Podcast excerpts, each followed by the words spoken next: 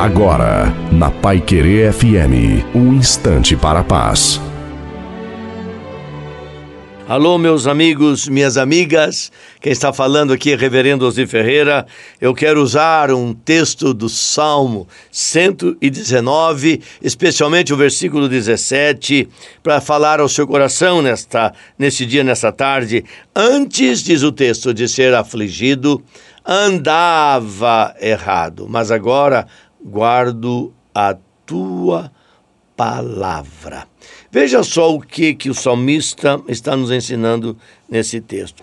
Ele está admitindo que todas as vezes que nós andamos de forma errada, nós estamos diante de produzir dentro de nós a aflição.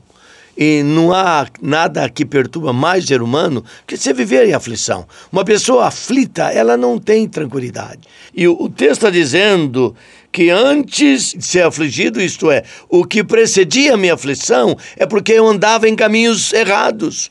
Mas agora, quando eu guardo a palavra de Deus, tudo muda na minha vida, porque a palavra me ensina a caminhar nos caminhos eternos, nos caminhos corretos, nos caminhos seguros da vida. É melhor buscar a palavra e o caminho de Deus. Não se esqueça, Jesus Cristo ama muito você.